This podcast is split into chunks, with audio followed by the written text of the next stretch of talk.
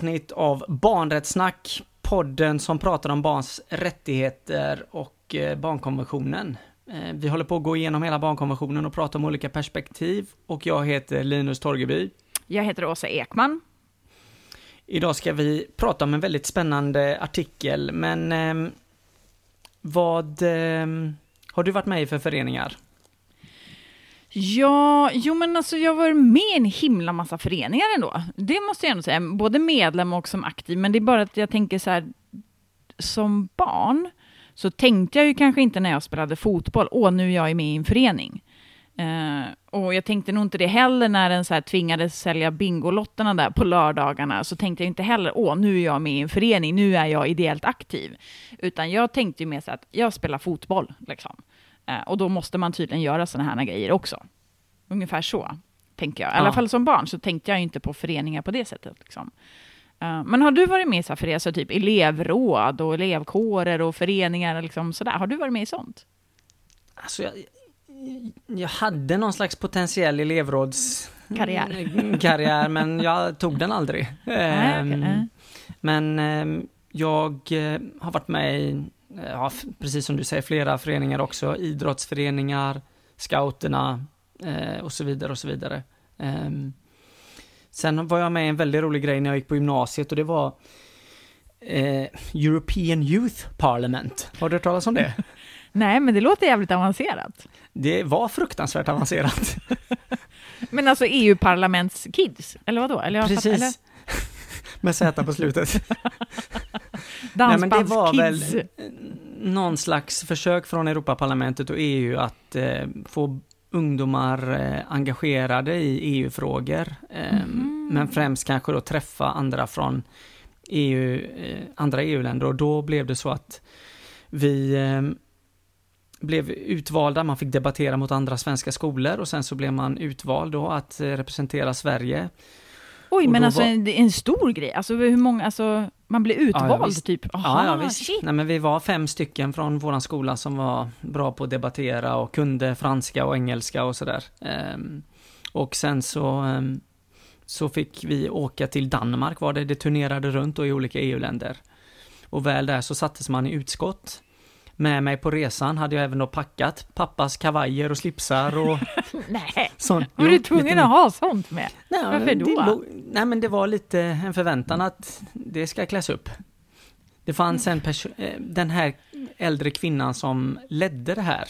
Eh, hon hade lite, hon var väldigt en stilig dam om du förstår vad jag menar. Ja. Så det var väldigt mycket den eh, det skulle men vara det är också, Jo, precis, men jag tänker också att det blir den här grejen så att, ja men bara för att du ska diskutera liksom politiska frågor så, så måste du ha kostym då. Ungefär som att en politiker aldrig skulle kunna ha någonting annat än kostym. Det blir jättefånigt. Eller, jag fattar, ja, och men... samtidigt så berättar ju du om hur framgångsrikt det hade varit. Jo, jag vet, och det är det som är så sjukt. Ja, men det är det jag menar, hade. vi lär barn att du måste klä dig på ett visst sätt och bete dig på ett visst sätt för att du ska kunna liksom um, engagera dig och, och, få, liksom, få gehör för dina åsikter. Det är ju det som är det skeva.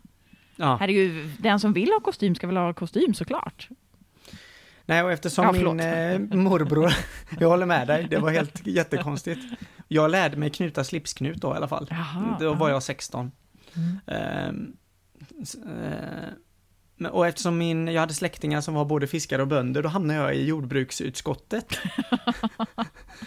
det fanns massa olika utskott då, eh, kultur och ungdom och fritid och eh, utrikespolitik och alla möjliga då.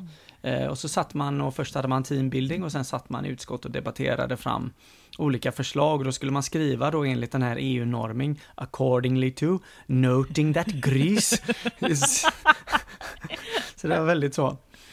Men liksom, var tanken att ni skulle liksom komma fram med förslag, typ? Ja, då hur kom vi fram med förslag. Saker? som övriga delegater då, alla andra, skulle debattera. Och vi hade ju ingen koll på budget, så vi bara, mer pengar till fiskarna, mer pengar till jordbrukarna. Fast gör det på ett miljövänligt sätt då. Och vi blir ju nedsablade av alla andra. Så våran eh, liksom skrift eller vad, resolution eller vad det kallades, den var ju en av få som blev liksom avvisad. Skittaskigt. Uh, men och sen så på kvällarna var vi ute och dansade och drack och höll på där och hade roligt. Så att det var, eh, det var ju allt, allt det andra var jätteroligt. Sen var ju, det här var ju som att kliva in i en främmande värld. Ja. Och de som dominerade, gissa vilka det var? Oj, ingen aning.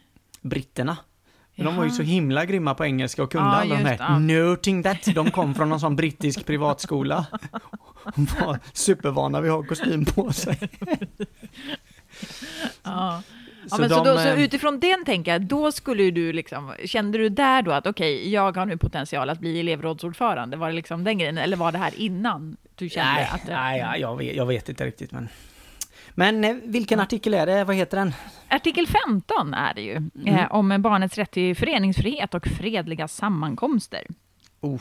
Ja, Ja, så det blir lätt, och det blir lätt liksom att vi kanske mer pratar om just föreningsfriheten, snarare än kanske liksom fokusera jättemycket kring just det här med fredliga sammankomster, utifrån att vi har ju den här, Sverige är ju väldigt unikt med liksom föreningshistorien och att liksom alla människor är med i föreningar på lite olika sätt. Så jag tänker det är väl kanske det vi får fokusera på idag, även mm. om fredliga sammankomster är, är viktiga också.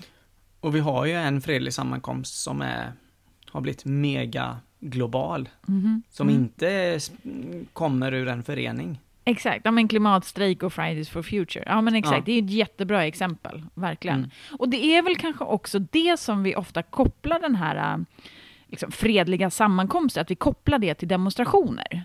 Ja. Är det inte det? Att jag, jag tänker så här, äh, för det måste ju handla om massa andra saker också än enbart demonstrationer. Ja, verkligen. Nej, men det tänker jag. Och, och, det kommer vi komma till lite sen när vi pratar om liksom former för mm. hur barn träffas och sådär. Mm. Ehm, ska vi läsa artikeln? Ja, det kan vi göra. Vill du eller jag? Ja, kör du. Mm. Um, konventionsstaterna erkänner barnets rätt till föreningsfrihet och till fredliga sammankomster. Utövandet av dessa rättigheter får inte underkastas andra inskränkningar eh, än sådana som är föreskrivna i lag och som är nödvändiga i ett demokratiskt samhälle. Med hänsyn till den nationella säkerheten eller den allmänna säkerheten, rättsordningens grunder, skyddet av folkhälsan eller den allmänna moralen eller skyddet av andra personers fri och rättigheter. Så mm. kontentan helt enkelt, vi har rätt till föreningsfrihet, rätt till de här sammankomsterna och att det här får vi göra så länge det inte är liksom farligt för andra eller liksom hot mot nationell säkerhet. Och liksom, typ, jag får inte bilda liksom en terrorförening, typ. Liksom. Eh, så, som, alltså så. Eh, så att det är liksom, eller som nu då till exempel, när vi har liksom de här restriktionerna kring corona, att ja, men, skyddet av folkhälsan, ja men du får inte samlas då, du kommer inte få demonstrationstillstånd om du vill samla liksom eh, 3000 personer nu. För att då kan man ju inskränka det här med, med hjälp av liksom, lagar med skydd mot folkhälsan. Mm. Det finns en grupp som jag tänkte på där, en, en eh, fredlig sammankomst och den allmänna moralen. Ja, oj, vad, vad är det? Nej, men jag tänkte på Nordstan är ett stort eh, köpcenter i eh, Göteborg. Mm. Eh, och där finns ju ett gäng punkare som alltid brukar sitta, du vet där vid, eh, på vägen till Trappan. centralen. Ja, ja, ja precis. Ja, men punkare, jag tycker det är lite olika vilka som brukar sitta där. Ja, eh, det var just den bilden jag fick upp av ja, den här ja. fredliga gänget eh, ungdomar som sitter där och har en sammankomst. Precis, men och det är men ju de... vad har de för påverkan på moralen? Men det, det, här är lite intressant, för det är väl också där, eh, jag kommer, den har kallats lite olika saker, den här trappan, genom åren. Mm.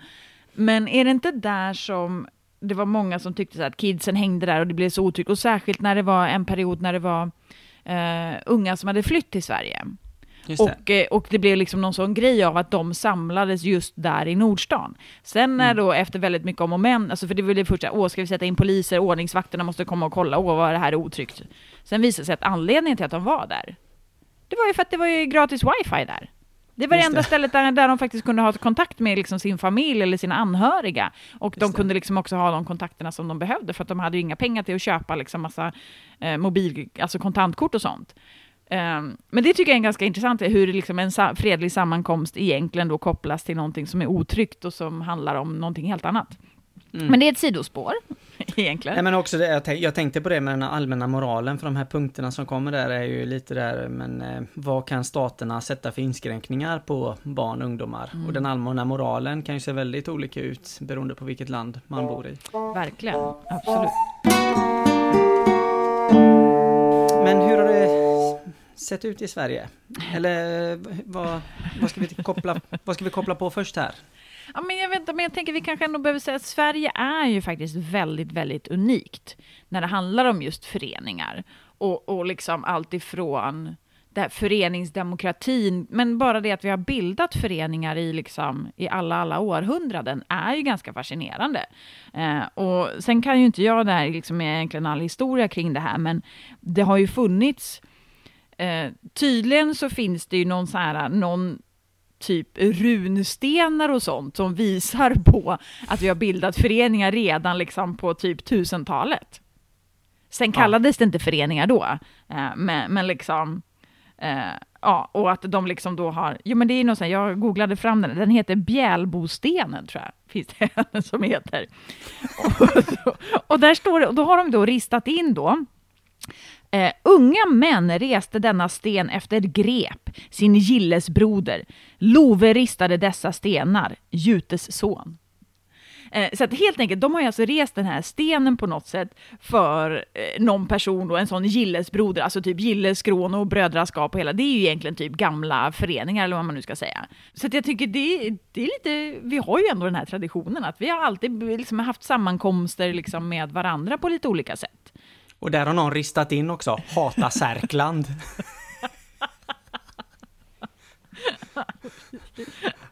Så det är ju lite så här, vi har ju någonstans också den här bilden av att ja, men föreningsdemokratin, det handlar om representativiteten, det här liksom folkvalda. Och det är det sen som vi också liksom kopplar till det politiska. Så att jag menar, föreningar har ju väldigt liksom nära sammanlänkat med politiska partier utifrån den här föreningsstrukturen. Och jag tänker, mm. när, så att vi har ju liksom vi har ju någon slags idealbild i Sverige kring hur människor ska organisera sig och det är också det vi ju har byggt alla stödstrukturer kring, kring just den här föreningsorganisationsdelen. Och så ser det ju inte ut på andra ställen i världen. Nej, precis. Eh, och, och, där är det ju, ja men där är ju idrotten, kyrkorna, nykterhet, politiker, alltså politiska förbunden, de föddes ju väldigt mycket i, i samma tid, så den strukturen är ju väldigt stark. Mm. Um, och då tänker jag med det här med att ha en styrelse och utskott och kassör och ordförande. och det, det, har du hängt ju... mycket i föreningar? Har du varit mycket så här? Äh? Ja, jag, jag, jag, jag tror att jag inte har varit jättemycket styrelseledamot. Eh, och sånt. Eh, jag kommer inte på, jag har nog varit det någon gång men eh, jag, jag har, mer, nej, jag har mer gjort andra grejer tror jag. Precis, du har varit med och varit så här klassförälder och sånt, mycket sånt. ja, det har jag varit. En gång. En gång. Ja, en gång var jag. jag en gång hade... på sex barn. Nej, det, det är ändå imponerande lite, ja, skulle jag säga. Det är det, är det faktiskt. uh, mm. Ja, men, eh, och här finns det ju jättemycket olika uh, siffror och fakta och kurvor på vilka, hur man engagerar sig och just kopplat till barn, då är det också det här med, där tror jag att man har sett den här föreningen, att, eller kopplingen, eh, att, att vuxna i högre grad vill engagera sig i föreningar där deras egna barn är ja. eh, aktiva. Eh, mycket av den här föreningsstrukturen handlar ju om att man vill förändra liksom samhället i hög grad, eller när de föddes, eh, tänker jag.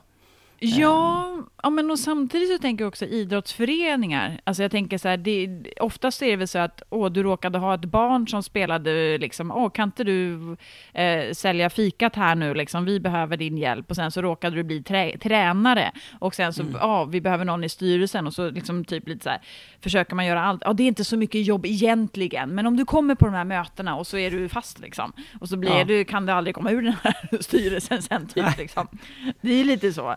Och, men är det, har jag för mig att man har sagt också att, att det har varit typ så här, hälften av befolkningen har liksom engagerat sig, alltså varit medlemmar eller aktiva i föreningar. Är det inte något sånt? Eller har jag drömt jo, det? Alltså, det? alltså att det har varit liksom genom århundradena, höll jag på att säga. Liksom att... Ja.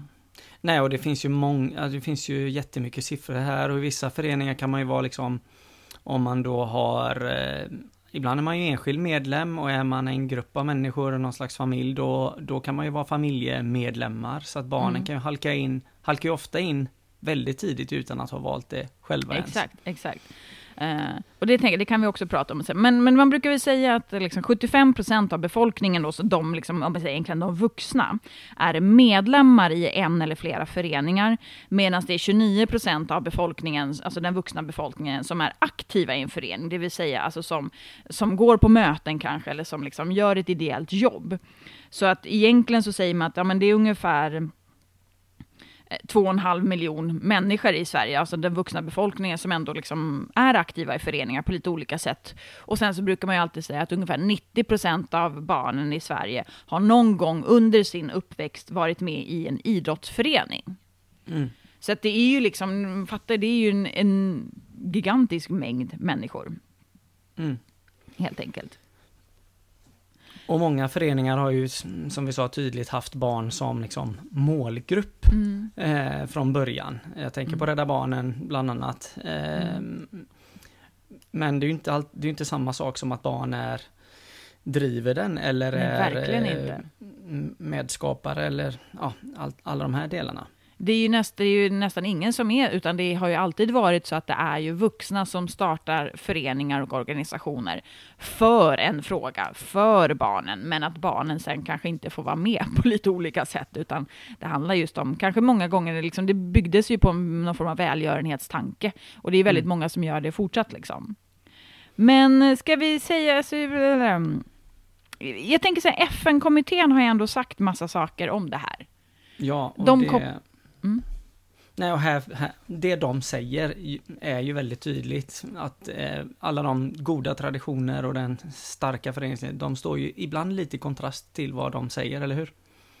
Hur, är det, nu fattar jag inte. Hur menar du? Nej, jag menar att det här positiva vi har sagt med att Sverige är ett så starkt föreningsland, mm. eh, det kan ju också vara ett hinder i vägen för att barn faktiskt ska lyckas driva saker själva. Ja. Eh, så. Och det tycker jag blir tydligt när man läser de här kommentarerna från eh, barnrättskommittén. Ja men precis, och, och barnrättskommittén, jag tänker det vi läser, liksom det vi tittar på då är ju mycket det de kopplar ihop det som ändå handlar om inflytande och yttrandefrihet. Eh, för det de säger, liksom, kommittén menar ju på att Ja, men att staten alltid ska, alltså ska stödja självständiga elevorganisationer, liksom, eller utvecklingen av det.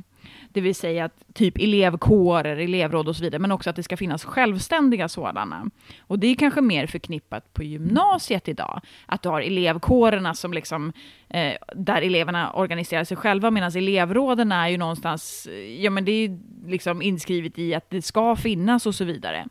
Vilket ju inte då kanske är per automatik barns egna organisering, utan det är vuxna som organiserar barn, för att det står i en lag, för att man tycker att barn ska ha inflytande. Så. Mm. Um, men sen säger de ju också liksom att man tycker ju, ja men till exempel att ja men barn ska ju, vi ska liksom, barn ska ges stöd och uppmuntran att bilda sina egna då barnledda organisationer eller olika former av initiativ.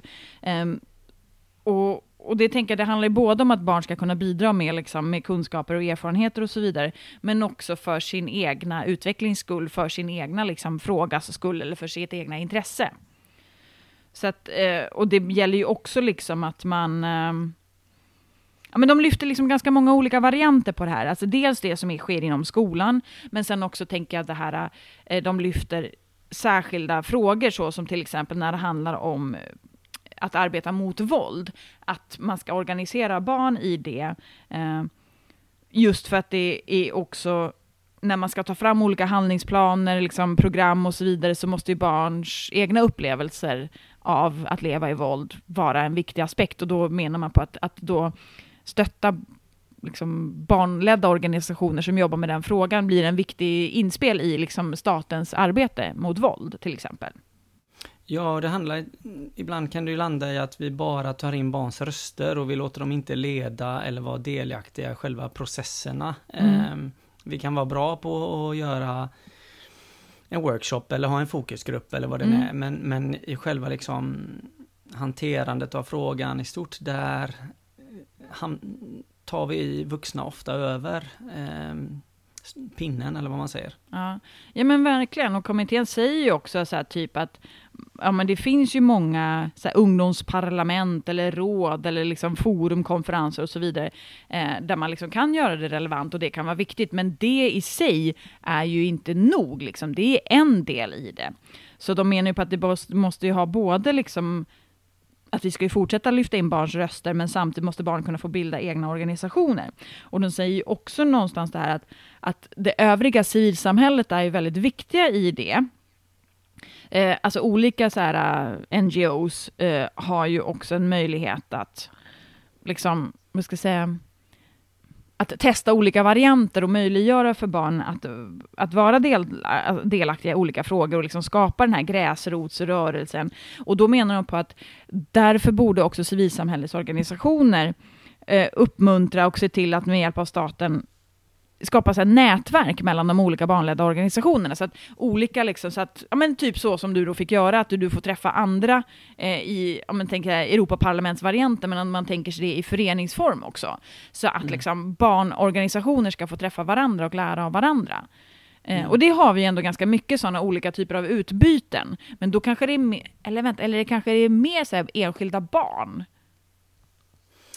Nej men jag tror att eh, barnorganisationer ofta träffar varandra på olika sätt. Sen kanske det inte är liksom, i de nätverken på det breda sättet. Jag tänker att barns eh, verklighet innehåller ju så många delar och det är väl det att precis som vi har vuxna som är engagerade ideellt och med olika frågor så gör man det på den extra tiden man har. Så, eh, och det är väl där som, som vi behöver tänka till kring det eh, för barn också, att amen, vi måste tillåta dem att göra det på, på sitt sätt. Och det tycker jag också är tydligt här att eh, de här stödfunktionerna är också någonting som barnrättskommittén lyfter fram liksom. Eh, så att det inte blir att vi, vi bara tar in barn för, för syns skull, utan att det ska vara på riktigt. Och i det krävs också stöd från, från andra instanser. Mm, mm.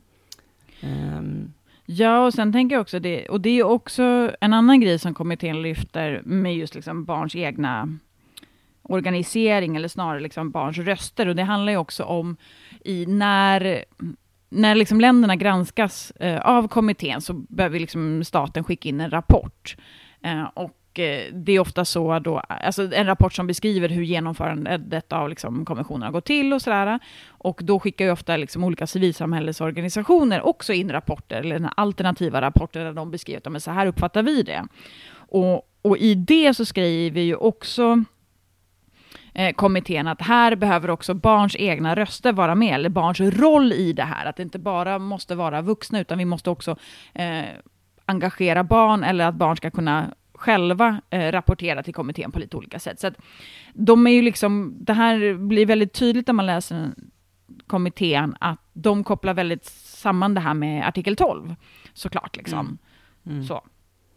Och här är det ju på något sätt, jag tänker det, pratar om det här med ungdomsparlament och även rapporteringen in, att det är ett engagemang eh, som är under en viss tid för en viss grupp av barn. Eh, och sen kommer den gruppen av barn gå vidare och bli äldre och flytta till något universitet och börja plugga eller vad det är. Och det är någonting som vi också måste stötta den här formen av eh, organisering om man säger så, mm. så att det mm. inte blir för att vi har en del som är det här föreningar som har funnits sedan 1932. Eh, mm. Eh, alltså det, som löper på och där barn kommer och går och också bör få plats. Men sen också flera av de här delarna som barnrättskommittén pratar om handlar också om ett engagemang och eh, ett föreningsbildande som är över en kanske begränsad tid. Mm. Eh, och att det är också någonting som vi måste acceptera så att det inte blir ett misslyckande för barnen när oj, nu försvann den gruppen, vad händer nu med våran förening? Mm.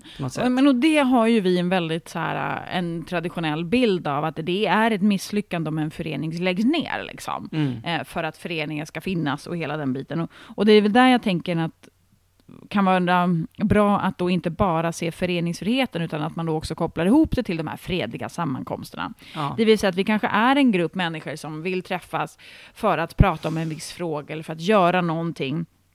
Och att då måste vi ha en stödstruktur för dem för att fortsätta finnas utan att de behöver bilda en förening med att ha stadgar, ha, liksom, skicka in verksamhetsberättelser, alltså göra hela den grejen. Och det är väl det som är, kan bli lite skevt, att vi har ju inte strukturer som stöttar de här fredliga sammankomsterna, utan istället har du till exempel, är ett gäng eh, ungdomar som kommer fram till att ja, men vi vill ha ett gäng som ordnar en konsert en gång i halvåret till exempel, en offentlig liksom, utomhus till exempel, eller varje sommar vill vi ordna utomhusbio eller vad det nu kan tänkas vara.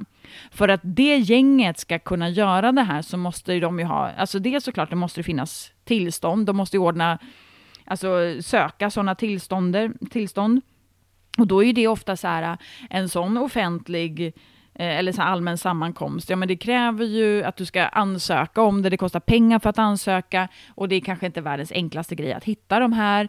Så jag tänker, då har vi liksom helt plötsligt så blir det liksom en jättepaket som ingår i bara för att jag skulle vilja ordna någon grej liksom. Ja. Ja, och söka medel, då ska man ha ett organisationsnummer och så ska man ha det ena med det andra. Så att, ja, men det finns jättemycket som blir Ja, det är inte så lättfotat helt enkelt. Nej. Eh, alltid de här grejerna. Nej, verkligen inte. Eh, så. Mm. Vad har vi mer för föreningar? Vi har ju nämnt en hel del. Är det något mer vi behöver lyfta in för att bara bredda ja, men, perspektivet som, som ja, barn? Men kulturföreningar, vi har ju liksom, fackförbund, har vi sagt det? Det kanske vi Nej. har. Nej, men fackliga föreningar. Uh, vad har vi mer? Religiösa har vi pratat om. Ja, men stiftelser brukar vi inte säga. De brukar vi ju inte föreningsmänniskor gilla lite, lika mycket, va? för att de inte li kan, eh, behöver inte vara lika demokratiska. Är mm. det typ så? Uh, mm. Vad har vi mer? Jo, men Jag tänker har... på de här... Ja. Har... Jag tänkte på boendeföreningar. Just det, hyresgäst. Ah, ja, men som exakt. de brukar räkna, de, det är väl en sån grej som ofta lyfts fram som det är en av de största föreningarna. Och där ah, tänker jag också, ja, men hur många och det är ju jättemånga barn som bor i de här föreningarnas liksom eh, under deras tak om man säger så. Ehm, eh, ja, hur mycket lyfts de fram och sådär. Ja, ja, precis. Ja, men och sen har vi alla de här, liksom, jag tänker typ gruppföreningarna, alltså typ föräldraföreningen, så här, föräldrakooperativet som driver förskolan eller liksom vad har vi mer, så här, pensionärsrådet, liksom alla de grejerna. Så vi har ju liksom satt ihop eh, säger, kvinnoförening, alltså det för själva liksom grupppersonen, eller man ska säga, ja, deras, ja. Eh, och sen liksom olika intresseorganisationer. Mm. Um, ja, men sen pratade vi om för några avsnitt sen när vi pratade om adoption, mm. så är det ju föreningar som liksom handhar eh, processen. Ja. Också, vilket precis. ju inte alls är så i andra länder, tror jag. Mm.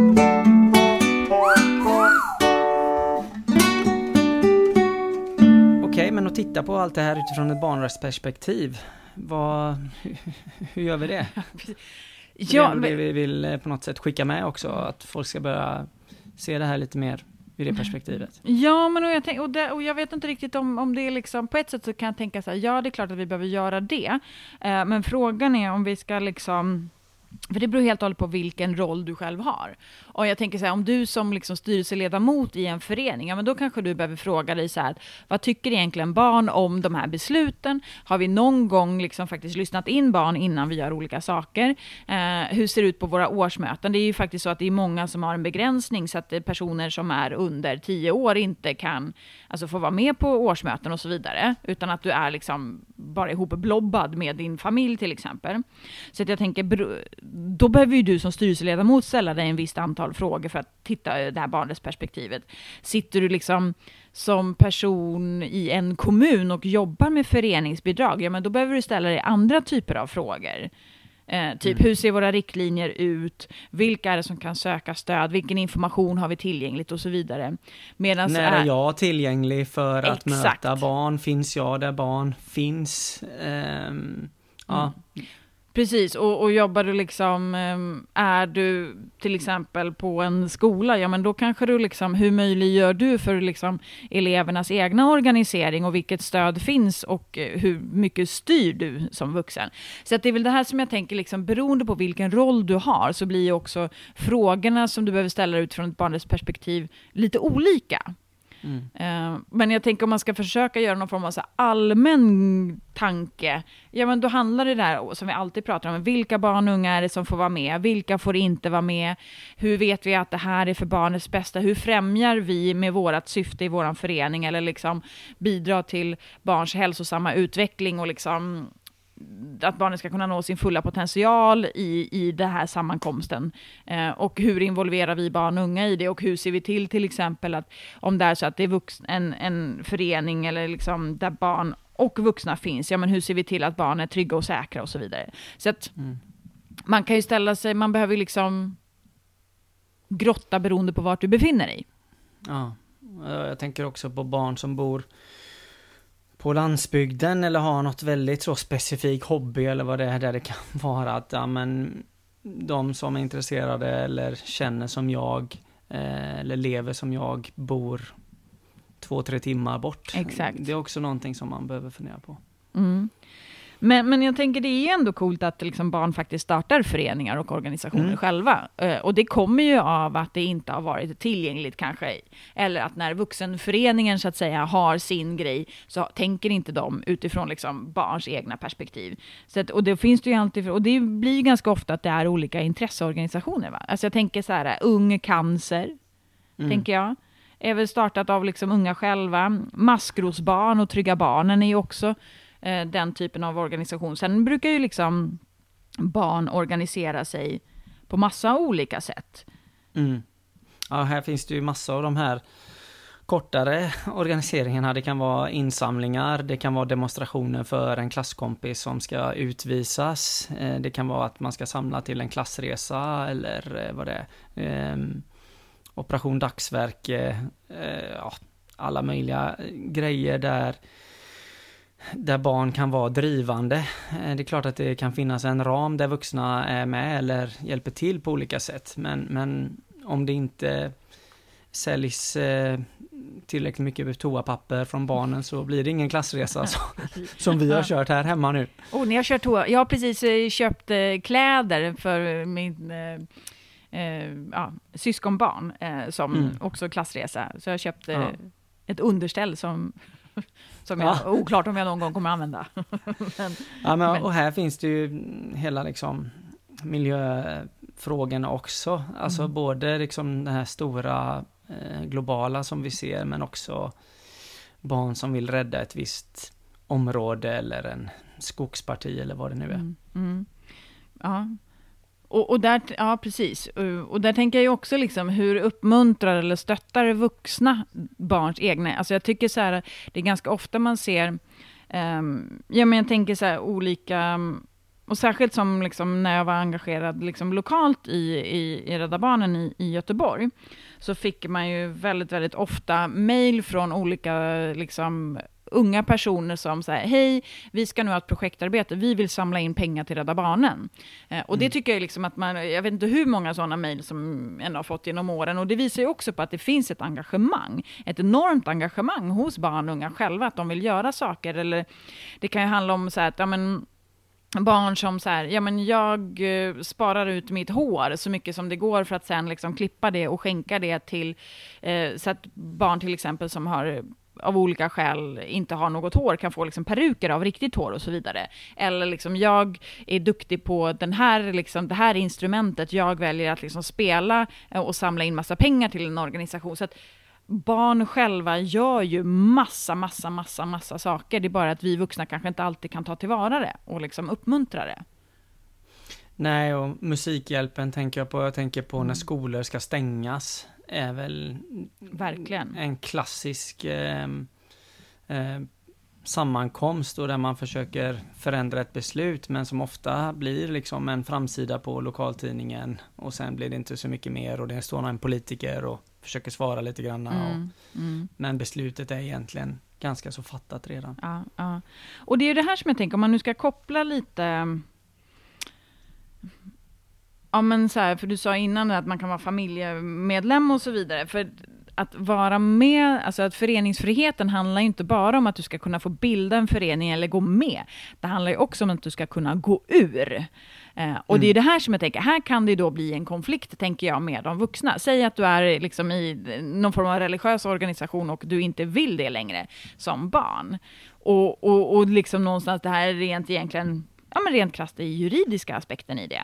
Föräldern har rätt liksom att någonstans, vad ska jag säga, um, Ja men föräldern har ju, i, det ingår ju liksom uppfostran och hela liksom barnets utveckling och så vidare, så att kan ändå, eller det kanske, gå ur kanske blir svårare då, men om jag, nu känns det som att jag svamlar, men det jag vill säga är, när man kopplar liksom, eh, kopplar föräldrarätten kontra egentligen statens ansvar att uppmuntra till föreningar. Ja. Förstår, förstår du var jag är på väg?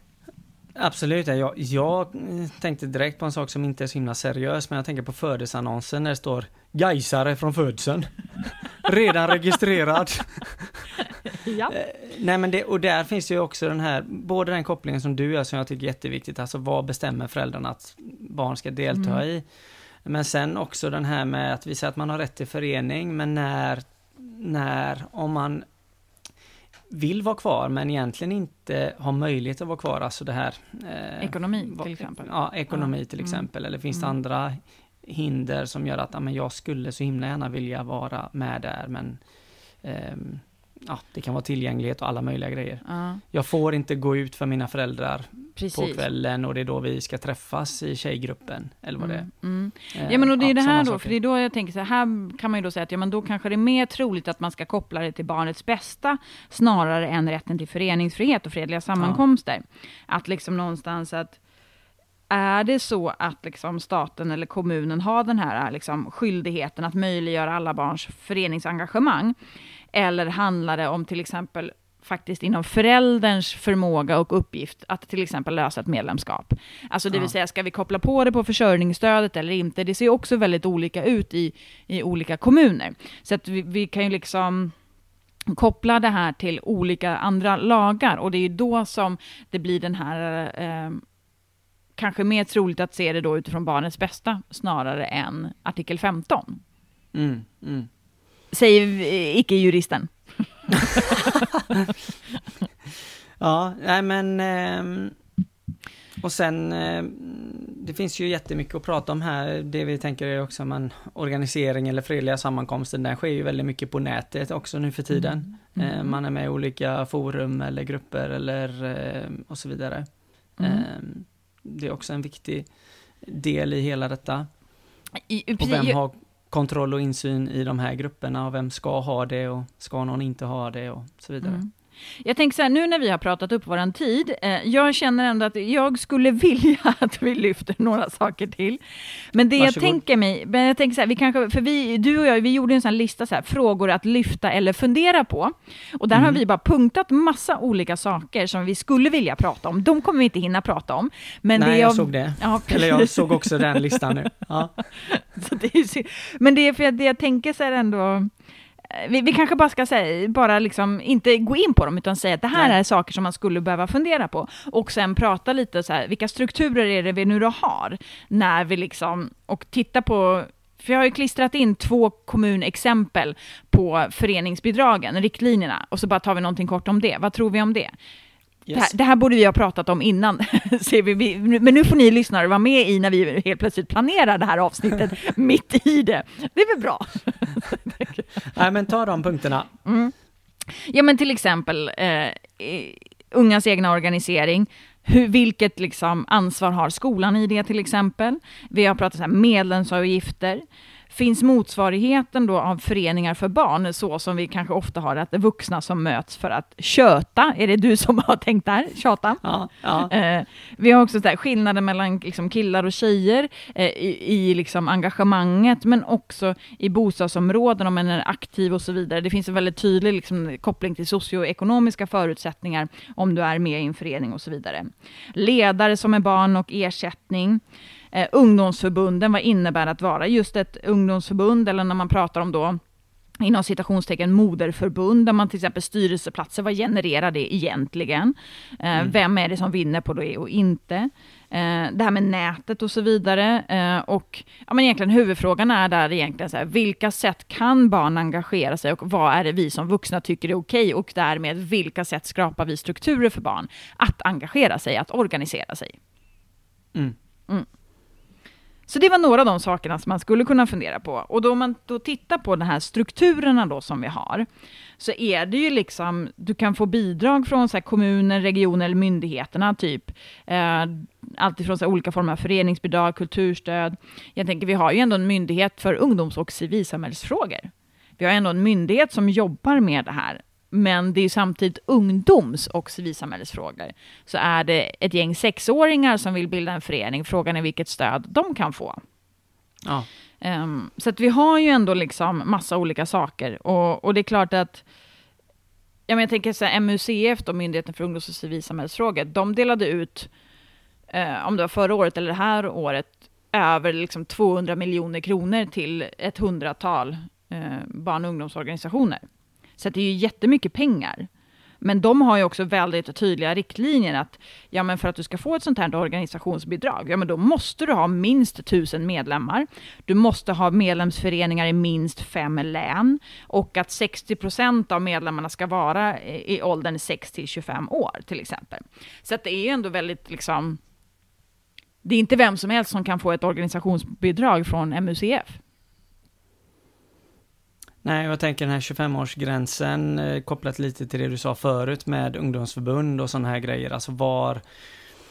Eh, när... När tappar man barnperspektivet på det hela? Alltså det finns ändå en 18-årsgräns och den... Eh, den ska ändå vara tydlig att men det handlar om deras, de som är under 18 års möjlighet att vara aktiva och organisera sig och träffas.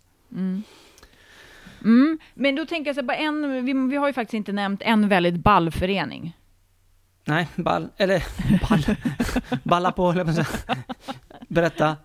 Uh, ja men Sverok, uh, mm. som är ett av de absolut största ungdomsförbunden i Sverige. De, Sverok är ju, vad är det, Spel, Spelhobbyförbundet? Just det. Heter det va? Mm. De uh, gör ju, alltså, de har över 77 000 medlemmar som alltså då är barn och unga. Och de har över 2000 föreningar runt om i landet. Och det som är så ball med dem är att de har ju verkligen försökt att, att komma ifrån den här strukturen, eh, eller de har ju en struktur, men de tycker ju så att ja, nej, men det är klart att vi kan, en dag ploppar upp en förening, sen kan den läggas ner tre veckor senare och det är inga problem. Utan det handlar ju om att möjliggöra, göra det enkelt för unga att organisera sig. Och det är det som jag tycker är så ball med dem, att de gör, låter barn och unga göra det mycket tydligare utifrån sina egna förutsättningar. Att ja, det här stadgar och sånt, absolut det ska finnas, men vi behöver inte krångla till det. Liksom. Mm. Eh, så de kan man kolla in om man vill liksom, uh, få lite inspiration och pepp i hur man kan möjliggöra och stötta uh, unga på ett annat sätt än vad vi kanske är vana vid. Verkligen. Det är det, vi, det, det, är det klivet vi behöver ta tror jag. Mm. Och ändå behålla det andra också på många sätt. Mm. Eh, vad, vad sa du mer nu? Du jo, hade men, någon punkt jo, men till precis. Ville... Jo, men det jag, det jag egentligen vill bara... Vi behöver inte liksom outa kommunerna, men eh, vi har två olika kommuner här, mm. med, som har liksom då, de här kriterierna då som föreningen ska uppfylla för att kunna få ett kommunbidrag, eller för att kunna söka ett... Eh, olika kommuner har ju också olika former av föreningsbidrag. Eh, för, liksom, det kan vara för aktiviteter, det kan vara för lokaler, det kan vara för liksom massa olika. Men för att du ska kunna söka de här pengarna så måste du uppfylla då ett antal olika kriterier. Och den ena kommunen då som jag har, eh, där har de faktiskt nämnt barnkonventionen två gånger i, sin, i, i de här liksom kriterierna. Men till exempel så står det då, ett av kriterierna är att medlemsavgiften ska vara lägst 50 kronor per år för en person, eller 120 kronor för en familj. Bara där tänker jag att där har man ju exkluderat jättemycket. Varför ja, måste man ha en medlemsavgift? Mm, mm. Till exempel. Eh, men sen så står det också att föreningar med verksamhet för barn och unga eh, 20 år eller yngre ska intyga att verksamheten är förenlig med FNs eh, barnkonvention. Och sen så står det lite längre ner då att, ehm, att det ska vara liksom en, en öppenhet i det, att det ska vara öppet för alla att kunna delta eller vara, föreningen ska vara öppen och att verksamheten ska vara förenlig med FNs konvention om barns rättigheter. Nu heter den ju barnets rättigheter, men här har de skrivit barns rättigheter. Och då tänker jag ändå, det är lite, på ett sätt, det är bra att de nämner barnkonventionen. Eh, det här med medlemsavgiften kanske de ska fundera på. Och sen är det en jättemånga kriterier, så att det här är ganska omöjliggjort för många att starta en förening eller få pengar från den här kommunen kan man ju säga. Ja, mm. Nej, och då blir det ju lite det här eh, att barnkonventionen blir lite, det är alltid bra att skriva med den. Mm. Exakt. Eh, den eh, tendensen som, som finns utan att man har funderat på okej, okay, men vad, hur, hur ska vi då faktiskt jobba med, mm. med den frågan?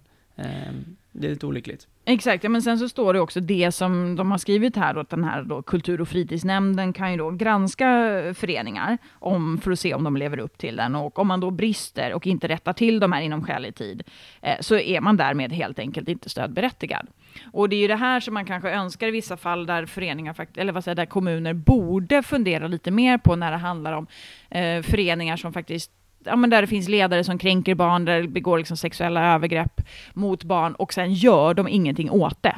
För man tycker att det här handlar om liksom föreningsdemokratin, vi kan inte plocka bort den här. Eller, alltså det handlar ju någonstans om att hitta också incitament för att välja barnets sida snarare än föreningens sida, många gånger.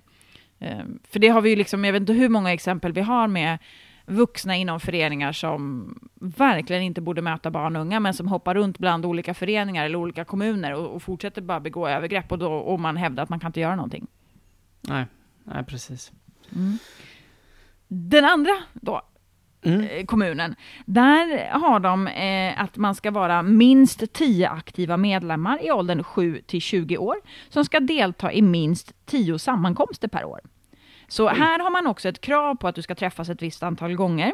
Men här har de istället då att eh, medlemmarna ska, det ska vara en medlemsavgift på minst 30 kronor för medlem under 15 år och minst 50 kronor för medlem över 15 år. Och sen så har de då en lista på alla eh, dokument då som föreningen årligen ska skicka in och det är verksamhetsberättelse, ekonomisk redovisning, revisionsberättelse, uppgifter till föreningsregister, protokoll från senaste årsmötet, protokoll med beslut om vem som är firmatecknare och handlingsprogram för drogpolitisk program och policy om då föreningen har ett sånt. Mm. Och eh, ja. Revisionsberättelsen brukar vara min favorit att läsa. Exakt. Exakt. Nej men det är ju på något sätt, mm, vi förstår det som kommer från föreningshållet och samtidigt så är det ju så självklart att det här blir ju askrångligt. Ja. För ett gäng eh, barn som vill eh, eh, starta upp någonting eller hålla i någonting eller driva en fråga eller mm. engagera sig i någonting. Ja, och där är det ju då så viktigt, liksom, stödet liksom, från vuxna, men att vuxna inte ska ta över. Men det är ju liksom, eh, det är ju jättebra att vi har de här olika formerna av liksom, stöd, men man behöver fundera på, för det, idag är det ju så att det finns ju så himla mycket hinder för barn och unga att delta, att organisera sig. Vi pratar medlemsavgifter, det handlar om stadgar, styrdokument, det finns inte, liksom brist på resurser. Man har inte information anpassad till barn och unga. Typ hur en förening faktiskt, vad en förening är och vad en förening gör och hur det funkar och vad det är de ska göra. Men det handlar ju också om att liksom vuxna har, tar för mycket kontroll och liksom inte släpper in heller. Mm. Nej, precis. Eh, ja, här finns det jättespännande grejer att göra och jag tror det är jätteviktigt att ta en titt på de här frågorna verkligen. Eh, där man är aktiv. Ja, oh ja. Ehm, det är så man kan dra igång det här. Mm. Du, nu eh, tror jag vi ska stänga butiken för ja, idag. Alltså fan, vi borde ha haft två avsnitt om det här känner jag. ja, men eh, till er, alla er som lyssnar så hör gärna av er till oss. Vi finns på Instagram. Ni kan mejla oss barnrattsnack.gmail.com. Eh, gå gärna in och sätt ett betyg på oss eller och gärna kommentera där poddar finns för att då syns vi ännu tydligare där. Eh, tack till Robin som klipper och alla andra som har hjälpt oss på olika sätt. Ja. Vill du avsluta med något? Nej, eller jag vet inte vad det skulle vara. Heja kassören! Ja, fan, stackars kassörer alltså i föreningar. Oh my ja. god. Okej, okay, vi ses ja. nästa vecka. ha det bra.